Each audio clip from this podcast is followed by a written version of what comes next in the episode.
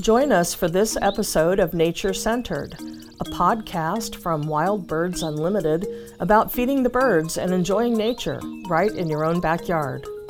Here are your hosts, John Schaust and Brian Cunningham. Hi, everybody. I'm John Schaust. And I am Brian Cunningham. And welcome, as always, to episode number 61.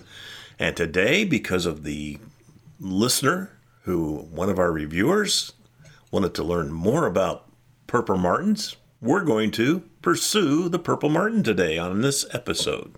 Yes, John, talking purple martins, lots of fun. We get questions all the time. Should you be a purple martin landlord? Hey, we'll talk about that. But also, not all martins are the same across North America. And we'll touch on dispelling some myths about the martins to include maybe insects. And did you know that weather can really affect the purple martins as well? So we'll jump in and get lots of information for you today. Yeah, one of our favorite things to do, hey, Brian? Dispelling myths. Yeah. we got a lot of them when it comes to the purple martin. so stick around for the fun, everyone.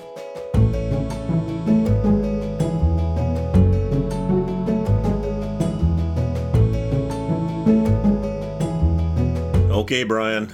Purple martins. I can't wait. I'm excited. We haven't talked about purple martins in all. What we've been doing this podcast for a little over two years now. Yeah. I don't know we've ever talked about purple martins, so I can't wait to talk about those and, and give people, you know, who are looking to pursue or pursuing the purple martin to, you know, maybe learn a little bit and resources that they can go to to really become experts on what they need to do, or at least learn about what they need to do to, to Yes. get them in their backyards or uh, wherever else they may want them.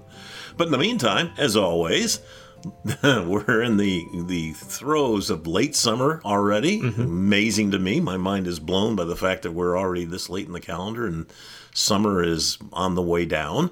Uh, but what's going on? Lots of lots of things I would imagine in your backyard. Oh, yes. Lots of things in the backyard. Um, the highlight uh, just recently, though, was uh, I looked in the backyard and there's a juvenile red tailed hawk sitting on the back patio. And there's something sticking out from underneath it, which happened to be a couple of little legs. I was glad it wasn't a little bird. it, it got an adult rabbit in our yard. Yeah. The little That guy was- learned quick, huh? yes. Mom and Yeah. Dad taught him well. apparently. And I didn't even realize we had adult rabbits around our yard anymore. My wife was like, they're living over there around the corner. you know, hmm, apparently I wasn't paying attention to the whole yard. I just keep getting bird focused or something. That's because your life doesn't depend on catching them, right? Uh, That's right. but it was fascinating to watch. Uh, and that bird hung around for about three hours. So it was not in a rush to eat his meal or her meal. And so it just it, it bounced around in the yard a little bit, kind of the, the open patio seating, if you will. Uh, sat through a rainstorm and was like, I am not leaving this meal until I'm done. Uh, so it That's was really right. fun to watch. Just nature in process. It's not always pretty, but everyone's got to eat, right? well, So it's what's always- happening in your yard? As we've always said, the food chain is not a pretty sight. right? You know, lots lots of things. I've I just my wife and I this morning were just watching. I've got a a, a little a little group. I assume it's uh, adult Carolina Wrens with a couple of youngsters, uh, and, and they get up underneath our. You know, we have this patio deck on the back of the house, and we've got the patio furniture on it, and that type, the table and the chairs and stuff. And they love to get underneath that and work underneath the chairs and find all the little critters that might be living in the backside of the chair or under the chair or under the table. Mm-hmm. And they literally, for probably 10 minutes a day, were just hopping around or running around, grabbing a little insect here, a little insect there. Boy, you talk, eh, honestly, it was really cool. And one one of my favorite birds, to be honest with you. And then to, to watch them interact and, and just just the, the energy of running around and hopping around and you know getting these insects that was that was a great way to spend a couple of 10 minutes you know Oh, for enjoyed that. sure. Well, that's one of the benefits of summer bird feeding, right? yeah yeah Because they're they're still hanging around, and they're not necessarily feeding on food you're providing. But you talk about native plants and having all those native insects. That's a huge scenario for attracting birds because, as we've talked about in previous episodes, birds love to feed on all those caterpillars.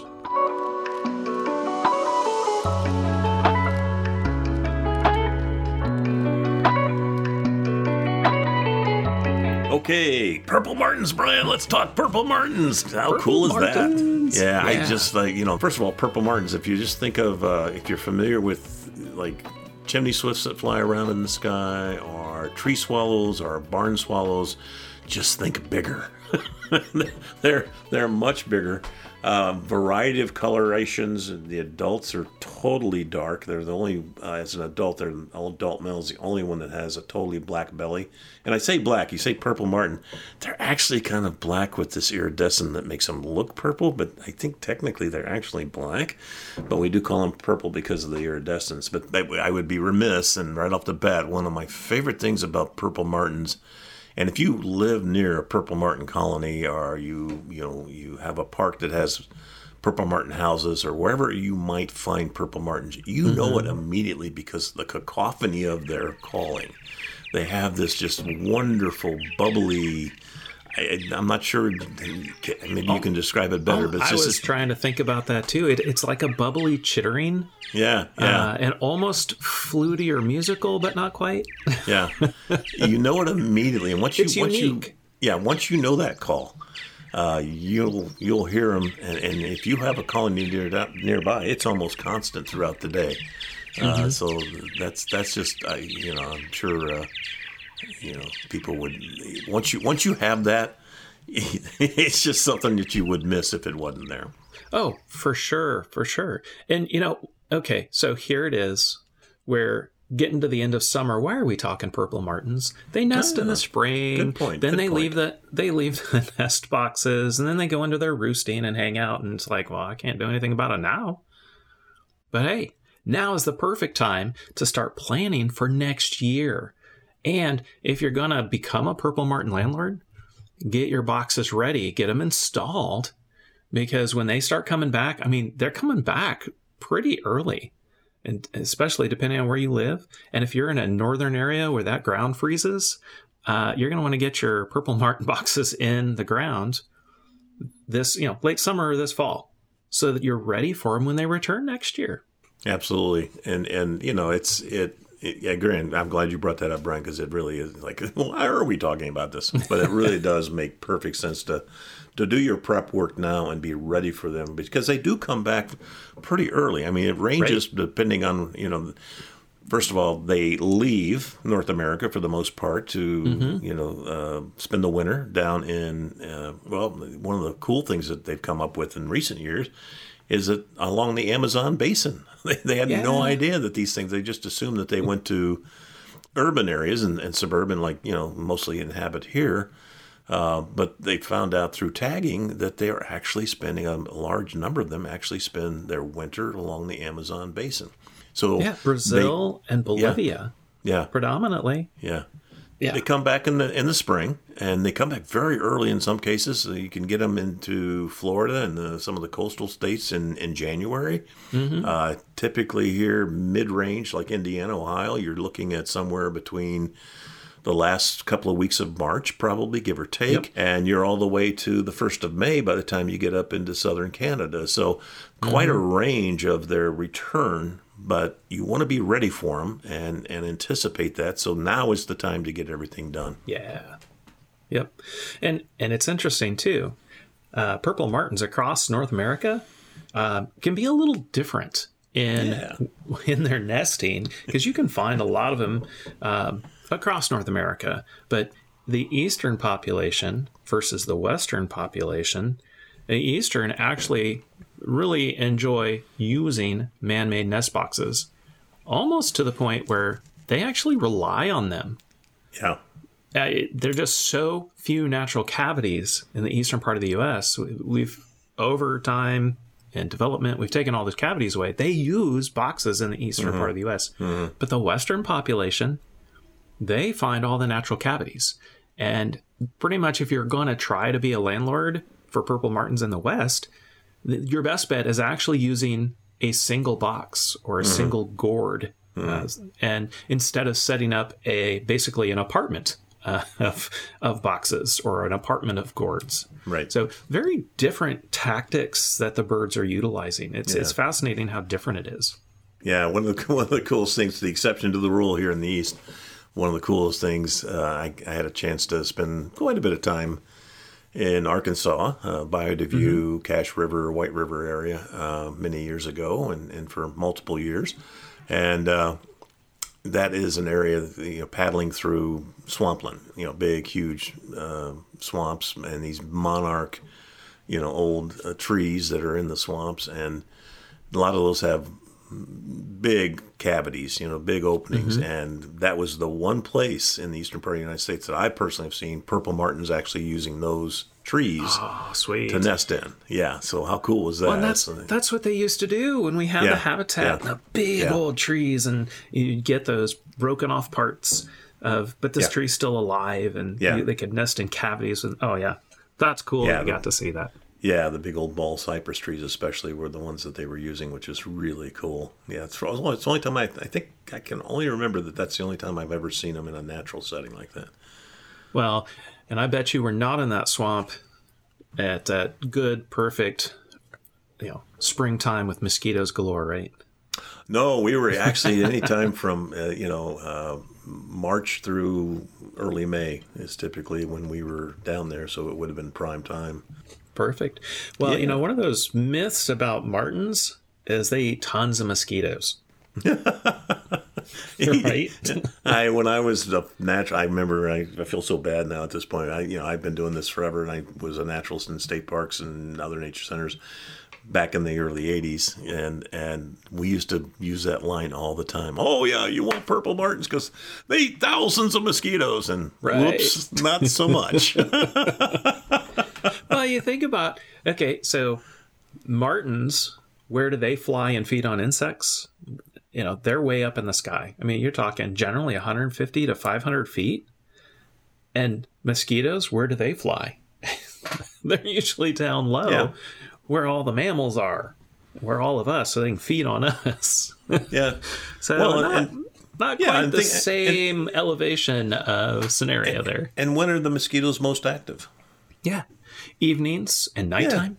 Yeah. Yeah. when the purple martins aren't out there flying, they're, you know, they don't. They're in they bed. Don't, yeah, that's right. They don't. They don't interact. And if we just, I guess if I had just thought about that in the early days, uh, I would right. have realized. But that was the big hype. That was the big yeah. thing. That was your natural pest control. You know, attract purple mm-hmm. martins because they'll keep your mosquitoes under control. Yeah, and and, and to be to be true and and fair in all of this, they do eat some mosquitoes because there's mm-hmm. a slight overlap, mornings and evenings kind of thing. But yeah, it is not a boon kind of food scenario. Yeah, yeah, it's just a little bit, but just a small I, percentage. Yeah, I've been pretty fascinated that uh, what else martins eat, which is pretty cool when you mm-hmm. think about. They do eat a lot of insects because they are what the what we call those aerial insectivores. They catch their food on the wing while they're flying around and and amazing little hunters like little jet fighters that almost like uh, drones that can just turn on a dime now and just yeah catch their food but bees and wasps and beetles and different even flying ants yeah i didn't know yeah. flying ants flew yeah. that high yeah, there's a whole group of swallows and swifts and things that do this for a living. And they're of the populations of birds we know, you know, from the studies and reports of the last three to four years that our bird populations in general are in pretty serious decline. Right. Uh, and the biggest decline, I think, in, in most of the bird types of species has been those aerial insectivores. And a lot of people are attributing that to the fact that our insect population is in major decline. And again, for a lot of different reasons, whether it's loss of habitat, uh, pesticides, whatever it may be. But there's a real concern that the big reason for the decline in our aerial insectivores, our swifts, our swallows, et cetera, et cetera, uh, are due to the fact that the insect population has really yeah. taken it on the chin and and again, that's another reason that you and I and so many other people are pushing planting natives and get those right. natural plants out there that increase the insect population that then puts the food up in the air for these birds to feed on.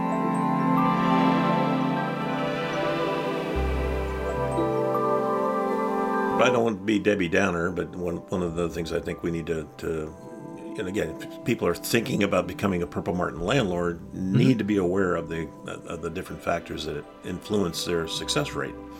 And one of the things that we're seeing now too is that with with climate change and with extreme weather situations, and that's both warm weather and also cold weather. We we, Yes. we get colder springs and wetter springs uh, certain years than maybe we traditionally got, and that's really tough on purple martins.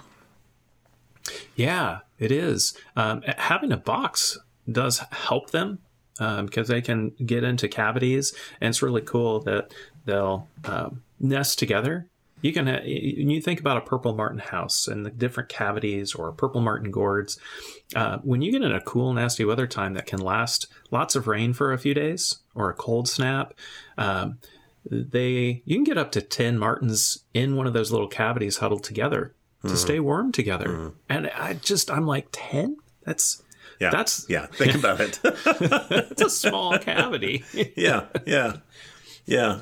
But you know, it's really the, the, what you have to understand is for these birds, you know, to go three or four days without food is pretty much mm-hmm. The end of it. I mean, they, Yeah, they, they, right. they and and you could get a cold spell and a rainy spell. Insects don't fly, you know, much below fifty degrees, give or take, and so they're not out there as a food source. Yeah. Uh, and and you know eh, they don't fly. Insects don't fly typically. A lot of them in the rain. Uh, so it's just it's just a challenge when you get these extreme wet, cold, damp uh, springs, and they're already back in the nesting colony, and they're sitting on eggs or they're getting ready to nest. Uh, sometimes it's a real challenge for them to find the food. Yeah. Now, one of the things we haven't mentioned yet is our Purple Martin Conservation Association, which is a website that we're going to put onto our uh, show notes. Uh, these folks have it down. They have tremendous resources and information. And one of the things that they have on that uh, is, you know, if you get in that situation, you can actually try to supplement their diets, the purple martins, with things like mealworms. Uh, and and hopefully you know uh, give them that little extra boost they need to make it through that kind of bad weather. So Yep. again, we'll have all that information on our, uh, our show notes page. Yeah i've heard of all sorts of stories people doing that mealworms and sometimes cooked eggs and Yeah, yeah, yeah, And- yeah. and throwing them up into the air for the purple martins. what a what a neat thing to do and see, but no, I'm helping them in this really dire time. Am I imagining things, or did was there a product years ago where somebody actually kind of made it like a slingshot to shoot mealworms up in the? That's you know what that actually sounds kind of familiar. I think wow, that was a many while years ago. ago. somebody came out with a slingshot. Yeah, you load it we need to a bring that back. Maybe we can train some backyard birds as well.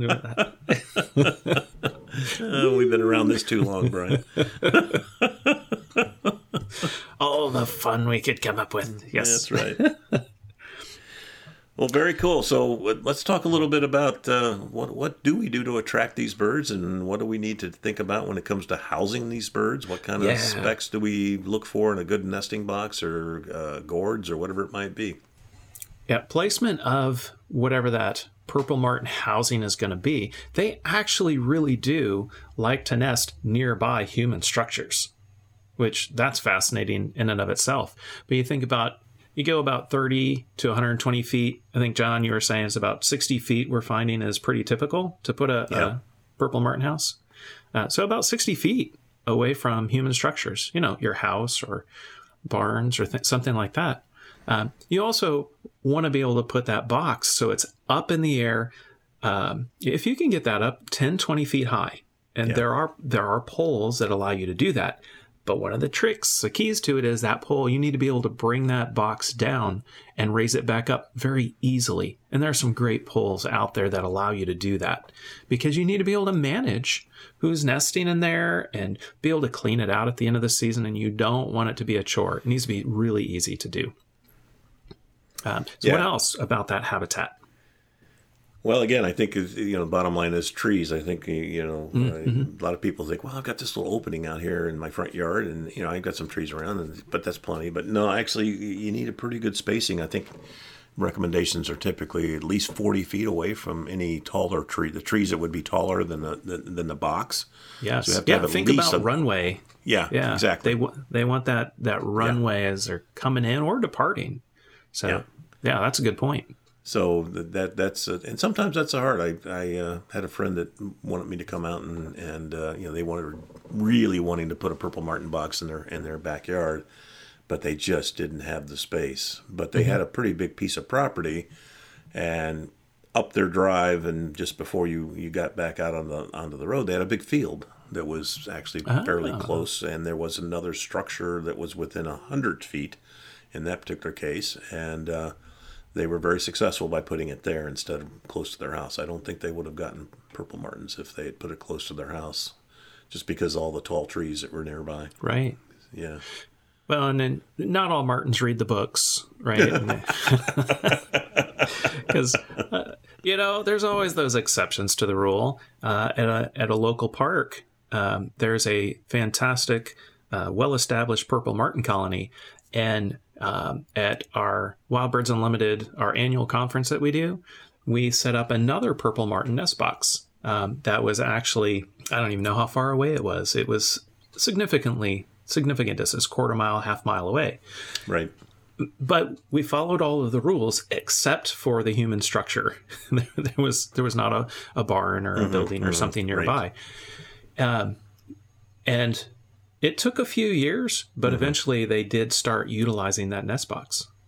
Uh, so yeah, one, they don't all one, read the read the books. Yeah, but. yeah, and and one of the things that we haven't talked about, and that that brought that to mind, that, that what the box you're talking about, Brian, and that is predator guard. I mean, one of the things yeah. that really is essential when you put up a nest box and pole system, it has to have something on it that will keep raccoons from being able to climb mm-hmm. up that pole and get into that nest box. So, uh, essential element in any successful nesting uh, setup for purple martins is some type of reliable, and it's not just for raccoons, snakes. You'd be right. amazed at how right. some of our snakes, uh, rat snakes, and and others who can fox snakes that can climb poles amazingly like, well. They can climb like nobody's business. Yeah, and so uh, you have to have the type of uh, baffle that keeps the snakes from being able to get around it, so they, they keep them out of the box too. So yeah. that's a really important element. And again, uh, the the website, the Purple Martin Conservation Association, has all the details that you would need, uh, you know, in regards to all that type of setup.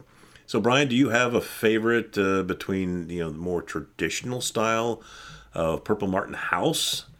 Are the the gourds, the you know the artificial mm. plastic gourds that are uh, so popular these days. That's a great question. I'm not sure I actually have a preference because I've seen both be very very successful, mm-hmm. um, and the gourds look pretty cool actually. Yeah, I mean when yeah. you when you have a uh, a setup, it's got a bunch of gourds all hanging off of it, uh, and the Martins love it they love that and it's lots of perching areas and they have their own individual little space if you will it's kind of these little bungalows versus kind of that apartment style where it's yeah. a house with yeah. lots of different yeah. uh, spaces within it uh, those are just as successful uh, mm-hmm. uh, so no i don't really have a preference between either one i think it's more aesthetics and sometimes it also is more about price you know, how much do these things cost? How much do you want to spend? Uh, but I think that the other potential benefit is if you do the gourds, or even if you do the house, you can always add more gourds exactly. to one of those. Yeah. And, and to expand the colony in a really yeah. easy way and add more yeah. nesting spots. Yeah, that was going to be my comment. That that's that's why the gourds are my preference because you can ah. expand without mm-hmm. having mm-hmm. a whole. I mean, it's pretty much impossible to expand one of your nesting boxes. Uh, right, you have to put a whole new one up, basically, which is not a problem either. But right, but the gourds you can add a couple more gourds and a couple more arms with gourds hanging off of them with without a whole lot of problems. So that's a that's a cool benefit of those.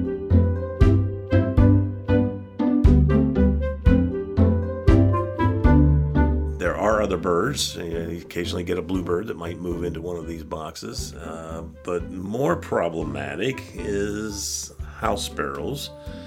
If you have a good box, you shouldn't have too much trouble with starlings. Many of the older boxes, because of the size of the entry hole, uh, had a lot of problems with starlings. But the newer boxes and gourds have entry holes that are too small. They'll exclude the starlings but allow the purple martins to get entrance.